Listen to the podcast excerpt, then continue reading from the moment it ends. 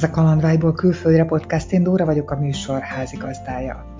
Ebben a részben Andi történetét ismerhetjük meg, aki portugál szakon végzett az egyetemen.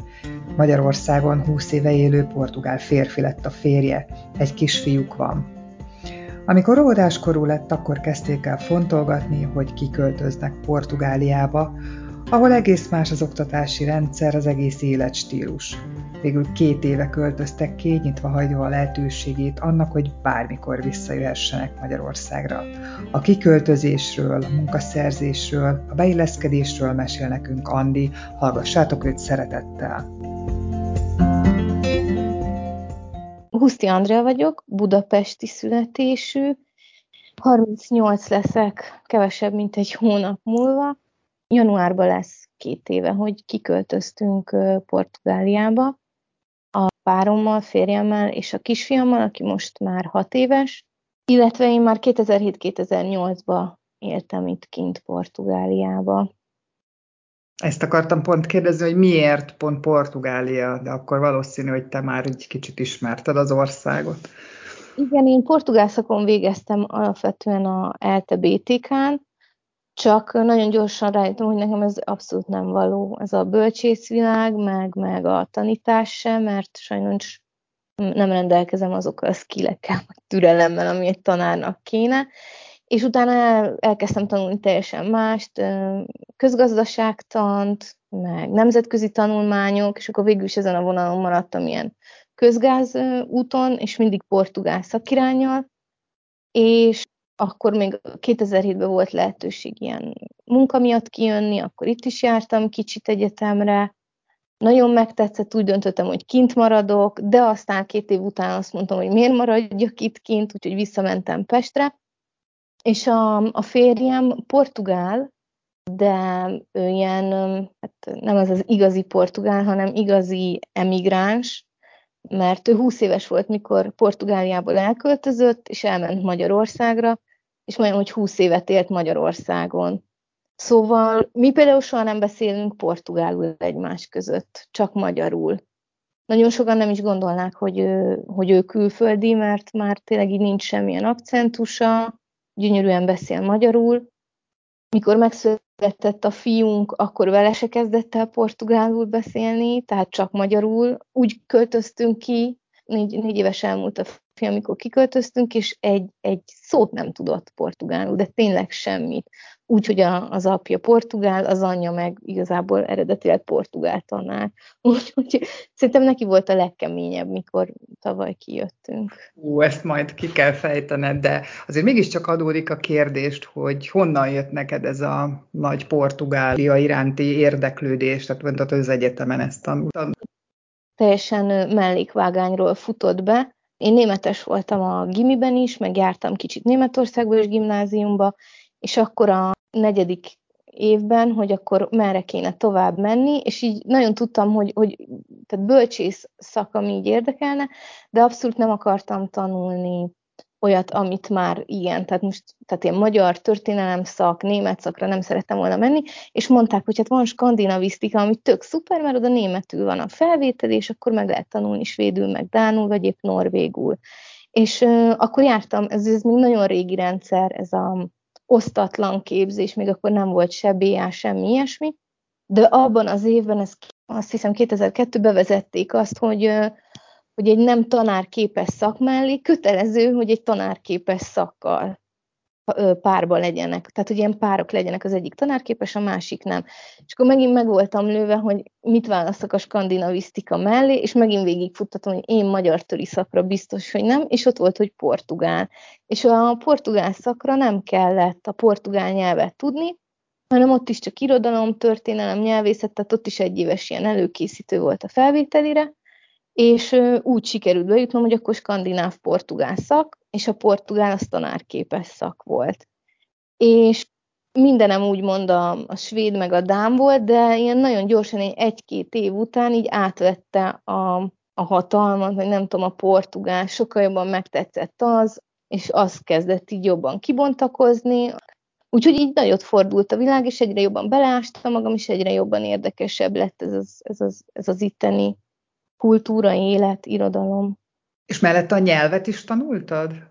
Igen, igen, az, az egyetemen úgy volt még a régi rendszerben, de szerintem a mostaniban is úgy van, hogy az első évben gyakorlatilag csak nyelvóra van, nagyon kevés, ami, ami nem nyelvóra lenne, és az első év végén kell szigorlatozni, vagy hát ilyen nem is szigorlat, hanem olyan, mint hogyha én középfokú nyelvvizsgát le kéne tenni, és akkor a második évtől tanuljuk jobban a irodalom, történelem, nyelvészet, és azt már az adott nyelven. Tehát az első év az ilyen nagyon, nagyon kemény nyelvi alapképzést nyújt. De említetted, hogy Németországba jártál gimnázium, ezek szerint éltél Portugália előtt máshol. Igen, az, az egy rövid ideig, igen, Szárbrückenben, ott voltam kint, és akkor ott, hát az is inkább csak azért, hogy a, hogy a német nyelv még jobban elmélyüljön, az volt úgymond a fő fix nyelvem. Szándékod volt egyébként kiköltözni Portugáliába, vagy ez hozta az élet, ahogy megismerted a férjed?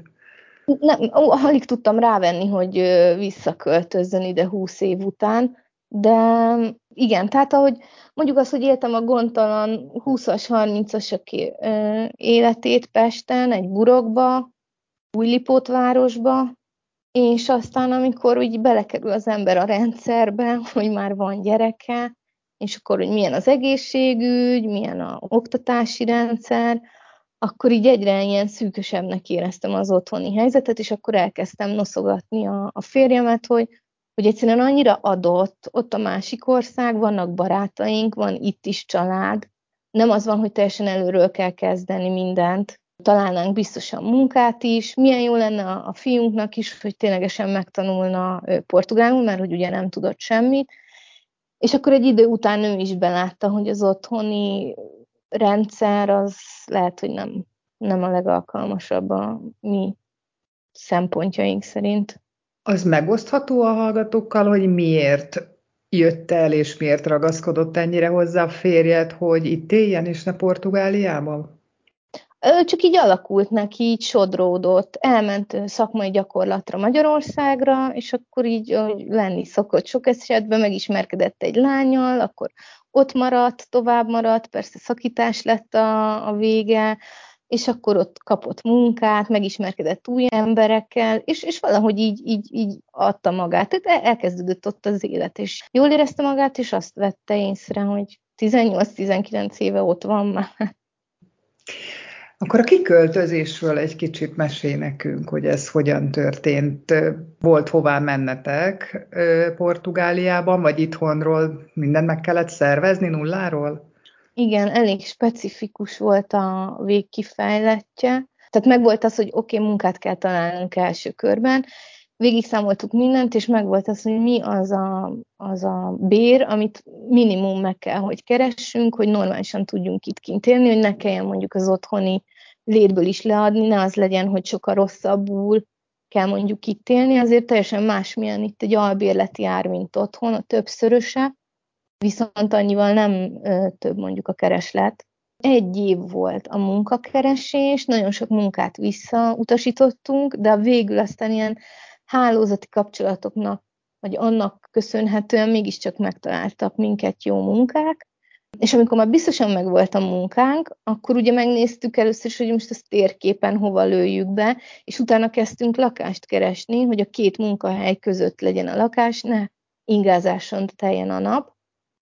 És ugyanúgy, mint ez az ingatlan.com például otthon, itt is vannak ugye ilyen oldalak, ahol nézegettük a lakásokat, leszűrtük, a férjem nővérét megkértük, ami már nagyon tetszett lakás, hogy menjen el, nézze meg helyettünk, ha tud akkor készítsen videót, és igazából így látatlanba, de mégiscsak a család által elfogadva, vagy hogy így jóvá hagyva, aki ő is azt mondta élőben, hogy jól néz ki a lakás, és minden rendben van vele, így vettünk ki egy lakást. És amikor már megvolt a lakás, akkor utána, hogy akkor mit hozzunk, mit ne hozzunk. Először, hogy akkor költöztető autó, de végig gondoltuk, hogy teljesen fölösleges, mert inkább átnéztük az otthoni dolgokat, szelektáltunk, pincébe raktunk, nagyon sok mindent eladtunk, és igazából szerintem ilyen 5-6 bőröndel, óriás bőröndel kiköltöztünk. Egyedül a gyerekjátékok voltak az, amit feladtunk csomagba. Mert hogy ugye legalább neki meg legyen a fiunknak az a fix dolgok, ami otthon is megvolt. És mi úgy érkeztünk ki, hogy 2020. január vége, február elején kezdtünk el dolgozni, egész pontosan én három hetet voltam az irodában, és kezdődött a lockdown. Úgyhogy így pont a pandémia előtt egy hónappal költöztünk ki. De a munka az megmaradt? Te tudtátok csinálni otthonról? Igen, vagy... az, azóta is. Tehát, hogy tavaly március óta itthonról dolgozunk mindketten. Irodát rendeztünk be a, lakásba, a lakás két végpontján, hogy ne zavarjuk egymást. De, de az elején nagyon aggódtunk, mert itt fél évesek általában hat hónap a próbaidő, és nagyon sok cég azért a próbaidősöket elkezdte elküldeni, és akkor nagyon aggódtunk, hogy mi lesz. Az első hat hónap az stresszes volt, mert hogyha elküldenek, akkor mit csinálunk? Pandémia alatt tuti, hogy nem találunk munkát, akkor vissza kell költözni, de, de hál' Isten ez, ez nem történt meg. Mivel foglalkozol egyébként ott kint, mert mondtad, hogy a bölcsészet az nem érdekelt így tovább hosszú távon. Igen, Hát aztán különböző szakirányokba elmentem, meg közgázt végeztem, ahogy mondtam, és én most ilyen SAP konzultent vagyok, tehát igazából egy ilyen pénzügyi rendszernek a adminja és szuportját nyújtom. A férjem pedig ugyanígy egy nagy multivállalatnál, tehát igazából mindketten multiba dolgozunk, és ő pedig egy pénzügyi területen menedzser. Mit szólt a környezeted, a te közvetlen környezeted ahhoz, hogy országot váltasz, hogy viszed a kis unokát magaddal, és ritkábban látja?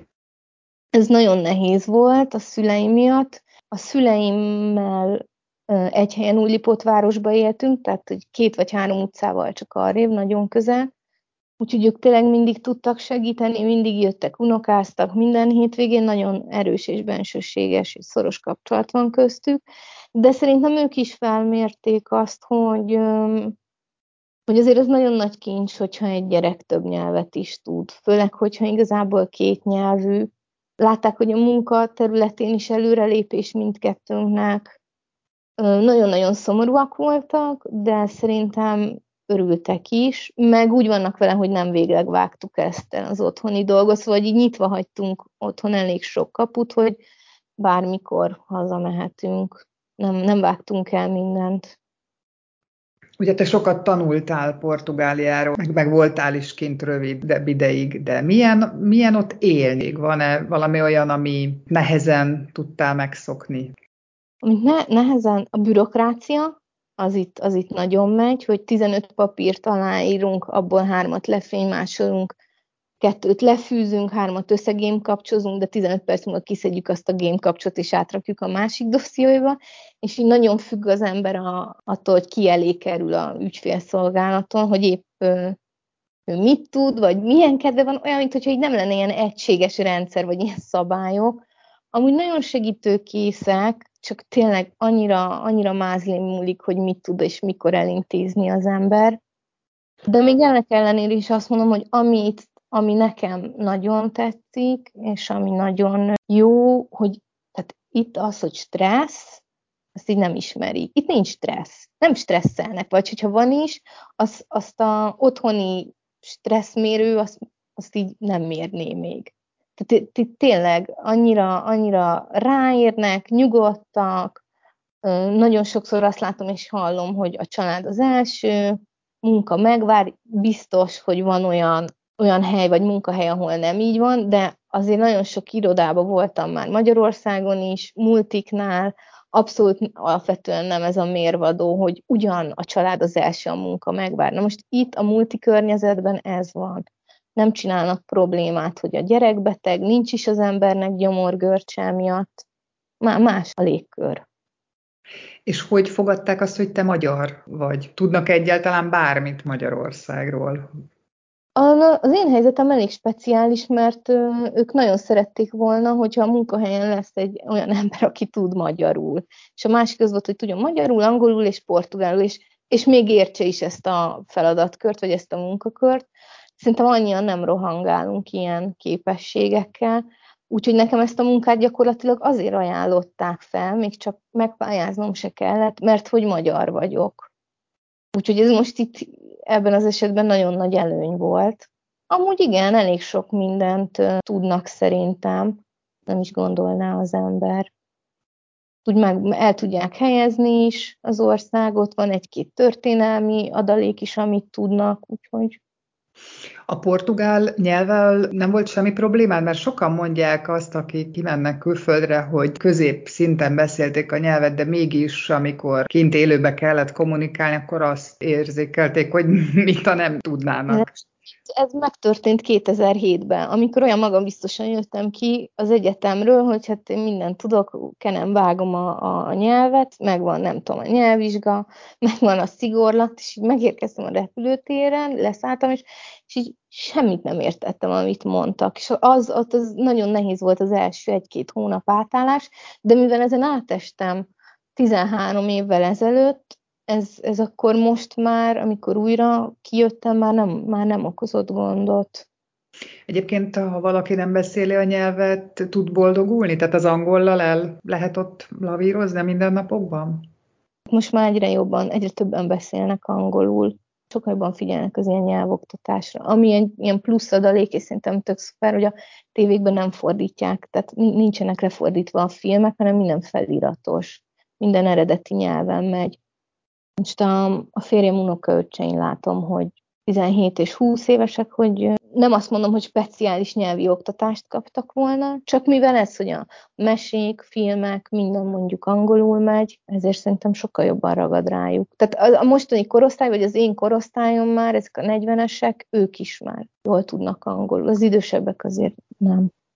Te helyzeted mondjuk annyiban speciális, hogy ugye portugál férjel mentél ki, nyilván az ő barátai a te barátaid is, de valamennyire rálátsz-e arra, hogy mennyire lehet ott barátságokat kötni portugálokkal, mennyire fogadják be az idegent maguk közé? Erről hallottam több véleményt is, valaki azt mondja, hogy így nagyon kedvesek, de tehát egy bizonyos szint után nem engednek tovább. Akiket én itt mondjuk barátaimnak neveznék, ugye ők, ők azok az emberek, akikkel 2007-2008-ban együtt éltem már itt. Nagyon erős szövetség lett köztünk. Én rajtuk kívül, akiket így mondjuk megismertem, azok a, azok a kollégáim a munkahelyen, ami nem azt mondom, hogy szoros barátság, meg ugye ez a pandémia se segített, mert van olyan, akit egyébként nem láttam még élőbe egyszer se, de, de szerintem alapvetően lehet velük barátkozni. Az megint más kérdés, hogy olyan élethelyzetben van az ember, hogy van két gyerek, kisebbek, akkor nem tudom, már nehezebb, tehát hogy nehezebben indul neki az ember, hogy jó, hát este ígyunk meg valamit, vagy menjünk el vacsorázni. De szerintem, ha azt látják, hogy nyitott az ember, akkor ők is ugyanúgy nyitnak. És nagyon segítőkészek. Nekem ez volt egy ilyen nagy aha felismerés itt. Magyarokkal vagy kapcsolatban? Igen, ez a helyzet is speciális, mert az egyik legjobb barátnőm, akit így egyetem óta ismerek, ő pár évvel ezelőtt kiköltözött Lisszabonba, és itt él. Szóval, hogy igazából az egyik legfontosabb ember az életemben már tényleg itt él évek óta, úgyhogy vele tartom a kapcsolatot, meg lettek itt olyan anyuka ismerőseim, magyar anyuka ismerősök, akikkel így azért tartom a kapcsolatot. Nem is élőben, tehát hogy nem a offline világban, de online mindenképp. A kisfiadról mondja, hogy mikor vette föl a ritmust, mennyi idő volt az, amikor úgy elkezdte érteni, hogy mi történik? Későn, és ez is a pandémia miatt, tavaly februárban beirat a óvodába. Itt tudni kell, hogy kicsit máshogy vannak a oktatási rendszerek, tehát például a óvoda meg a bölcsöde az gyakorlatilag fizetős, így a gyerekek 4-5 éves korától, de inkább 5 éves korától van az, hogy már felveszik állami oviba, és akkor ugye 6 éves kortól meg a suli kötelez az általános iskola és évközben államiba beiratni nem lehetséges, csak magánba. Úgyhogy tavaly februárban egy magán oviba beirattam, beszoktatással együtt, mindennel együtt járt kb. négy hetet, már úgy feloldódott volna, meg elég sok mindent elkezdett érteni, amikor jött megint a pandémia és ugye bezárt minden, és csak július, azt hiszem júliusban nyitottak újra az óvodák, de akkor ezt meg átbeszéltük itthon, hogy kivettem a gyereket, mert a tandíjat ugyanúgy kellett fizetni végig, ami elég húzós, tehát azért itt 400-500 euró között van egy havi tandíj az oviba, és végigosztottuk, szoroztuk, akkor már tudtam, hogy nyáron be fogja tölteni az ötöt, öt évesen szinte már, hogy kötelező, hogy felvegyék állami óviba, hogyha jelentkezik, ezért kiírattam, és márciustól egészen szeptember 15-ig velünk volt itthon, és így dolgoztunk. Tehát az nagyon kemény volt. Egyedül ugye augusztus, augusztusban különben is zárva lett volna az ovi, tehát tudott volna júliusban járni egy kicsit, meg mondjuk szeptember elején. Úgyhogy szeptemberben egy totál új közegben már államiba elkezdte az ovit, és akkor akkor volt az, hogy tényleg minden nap járt, nem szakította meg semmi, és ilyen novemberben már láttam, hogy érti és beszéli a nyelvet. Úgyhogy nagyon, ő nagyon gyorsan adaptálódott, nem aggódtam a kiköltözéskor se, hogy mi lesz vele, mert nagyon tudtam, hogy könnyen barátkozik, tényleg az a típus, hogy ha kell, akkor kézzel-lábbal elmutogatja, hogy hogy játszunk, és ilyen kicsiknél még tényleg annyira univerzális nyelv maga a játék, hogy így nem aggódtam. És ősszel viszont meg már azt látom, hogy vannak barátai, nevén nevezi, azok a kisgyerekek is már a nevén nevezték őt, tehát hogy nem az, hogy a, a kisfiú, aki nem tud portugálul, hanem a nevén hívták, és így nagyon gyorsan kialakultak kötődései, barátságai, és most meg már ugye elsős, most kezdte szeptemberbe a, a sulit, és hát jobban beszél igazából portugálul, mint én. Mit ad neked az, hogy ott élsz Portugáliában? Említetted, hogy nincsen stressz, sokkal nyugodtabbak az emberek. Mi az, ami még amellett szól, hogy te ott vagy, és ott jól érzed magad?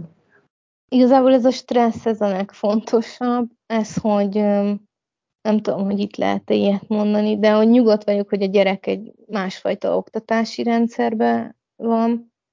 A politikai helyzet miatt is nyugodt vagyok. Nem szerettem volna például, hogy otthon hat évesen elkezdte a fiam a iskolát, és nem tudom, karácsonyra már az ABC-t oda-vissza, előről, hátra, és már olvasni kell tudni, mert azt tudom, hogy ezt nagyon rosszul élte volna meg. Úgyhogy igazából nekem a legfontosabb tényleg a, a, a fiam volt, hogy a, a, hogyha ő nyugodt, akkor mi is nyugodtak vagyunk, hogyha ő jól van, mi is jól vagyunk. Itt lakunk egyébként az óceánparton, oda néz az ablakunk, most tegnap strandoltunk, 30 fok volt, más, tényleg nagyon más, de ez, ez maga a mentalitás, hogy, hogy amíg otthon az emberek nagyon szorongóak szerintem, és tényleg van egy ilyen alap feszültség vagy vibrálás az utcán, mert mert tényleg lehet érezni, én is voltam most otthon nyáron a fiammal meglátogatni a a szüleimet, hogy ízik a levegő, vagy nem tudom, valami, valami van a levegőben, de, de itt, itt, itt nincs, itt, itt mosolyognak az emberek, előre engednek a sorba, ha beáll eléd valaki, na mi van, bum. De még hogy be se áll senki eléd a sorba. Könnyen átvetted egyébként ezt a nyugodt életet? Ja, Szerintem könny, persze fel tudom én is húzni magam, mondom, a bürokrácia az kegyetlen, de alapvetően könnyen, mert hogy belegondolok, mi mivel lesz jobb. Mitől lesz akkor most nekem jobb, ha itt idegeskedek három percig, vagy négy percig? Változik, változik a helyzet valamit? Lesz ennél jobb, rosszabb? Semmi. Tehát se jobb nem lesz, max csak rosszabb, de nagyon könnyen át tudtam venni. Meg, meg tényleg azt, hogy azt érzem, hogy megbecsüljük a munkámat, és nem kell megfeszülnöm. Van honvágyad? Nincs. Lehet, hogy még csak, még csak ez, hogy tavaly január végén költöztünk ki, még rövid az idő, voltunk otthon többször is, a szüleim most mentek haza múlt hét csütörtökön, ők is itt voltak, a szüleim hiányoznak az, az igen, a szüleim. De nagyon érdekes, hogy a baráti társaságomnak a nagy része már mindenki külföldön él. Tehát most fel tudok sorolni talán kettő vagy három embert, aki, aki még Pesten maradt. Van-e valami tanácsod azoknak, akik fontolgatják, hogy kiköltöznének Portugáliába? Mire figyeljenek, milyen skillek kellenek ahhoz, hogy ott jól tudja magát érezni az ember? Hát talán a legfontosabb, hogy munkanélkül ne induljanak el. Nagyon nehéz munkát találni. Azért ez, ez, ez azt szögezzük le, hogy ez nem Nyugat-Európa. Ez nagyon nem. Ez nagyon Dél-Európa. És ennek minden hátrányaival értem ezt. persze süt a nap, és van friss hal, de, de azért itt a albérletárak az egekbe, minimálbér ből nem jön ki egy albérletár, most azért fölmentek az árak is, akár egy nagy bevásárlásnál is meg lehet érezni, szóval nem lehet, ide nem lehet úgy kijönni, hogy majd lesz valami. Itt a tartalék is olyan gyorsan elporhat szinte, mindenképp munkát kell előtte találni, kevés a munka lehetőség. Azért maga az ország, hogyha megnézzük, hogy gazdaságilag hogy áll, a fiatalok nagy része nem itt van. Tehát a fiataloknak a nagy része az, az akár Franciaországban, Németország, ugye még Brexit előtti Anglia, és az ember nem is gondolja, hogy mekkora közösség van mondjuk Budapesten, akik azért mentek oda, mert ott annyi multi van ugye Pesten, hogy portugál nyelvtudással tök könnyű melót találni.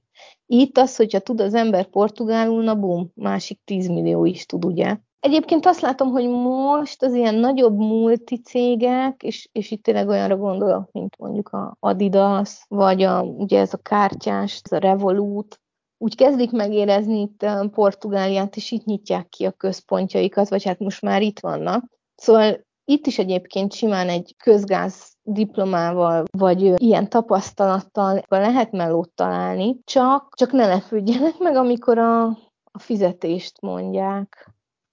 Mennyi a átlag fizetés? 750-800 euró. De mondjuk egy albérlet, egy, egy olyan, ami két hálószobás, tehát mondjuk egy családnak, az 1000 euró alatt nincs. Iszonyat drágák itt az albérletek. Tényleg mi most, szóval nem egy átlag portugál keresetű családnak számítunk, de tehát van Pesten egy lakásunk, ami az itteni albérletünknek mondjuk a negyedét, ha fedezi, ha átszámolom. Persze ez rájátszik az is, hogy a forint mennyire gyenge, meg minden, de, de, de nagyon el vannak szállva az árak. Általában itt az emberek ugye lakást vesznek, és akkor 40 évre eladósodnak, de inkább az már, hogy a banknak fizetnek akkor havi 300 és 500 euró között, és mégsem egy 1000 és 1500 euró közötti albérletár. De hát aki egyszer eljön ide, mint turista, vagy így megismeri Lisszabont, abba egészen biztos vagyok, hogy vissza fog jönni másodszorra, de akár még harmadszorra is, és nagyon sokan így szeretnek bele a, a városba és az egész országba, és aztán ö, jönnek ki és telepednek le. Tényleg van valami olyan megfoghatatlan ö, atmoszférája is, és ezt nem lehet szerintem hasonlítani se a, a spanyolokhoz, vagy, a, vagy az olaszokhoz éppenséggel, hanem teljesen más. Itt vannak Dél-Európában, legnyugati, mindenhol gyakorlatilag óceán veszi őket körül, kicsit ilyen mélabú társaság, de hát uh, iszonyatosan befogadóak, és uh, szerintem nagyon befogadóak, és nagyon nyílt, és nagyszívűek.